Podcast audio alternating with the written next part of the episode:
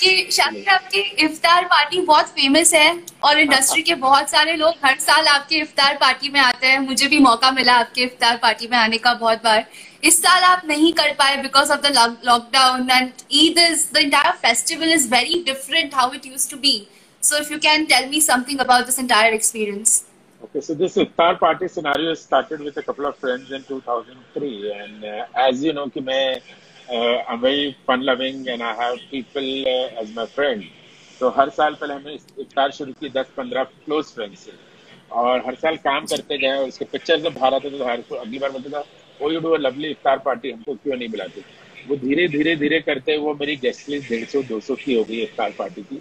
And I feel really good because it's an occasion it's a reason that I give a window to my friend जिन लोगों को मौका नहीं मिलता।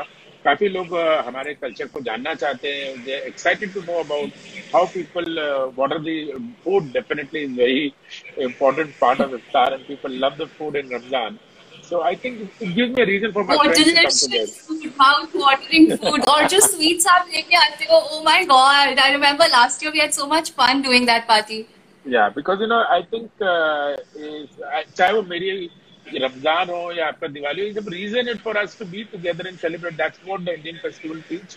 And I'm glad to some way or the other that uh, I have reason for my friends because I don't think we have missed this iftar in the last uh, uh, 10 years. I haven't missed any iftar. So from last decade, I've seen my friends just coming in, we celebrate. And, a lot of other models who are living in Bombay away from their family who celebrate Ramzan, who follow Ramzan and uh, especially I started with the keeping in mind. So I had a lot of friends who used to be living in Bombay away from family. So we used to gather together and celebrate peace together.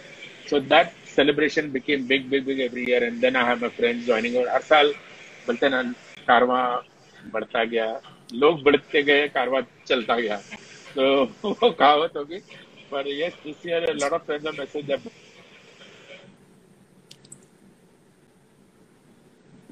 festival हर हाँ मेरे सारे friends लोगों के good Friday lockdown में गया मैंने काफ़ी दूसरे फेस्टिवल देखे जो लॉकडाउन में गया श्योर दिवाली तक हम इस बार दिवाली बहुत अच्छी बनाएँगे और जो हमारे वो सारे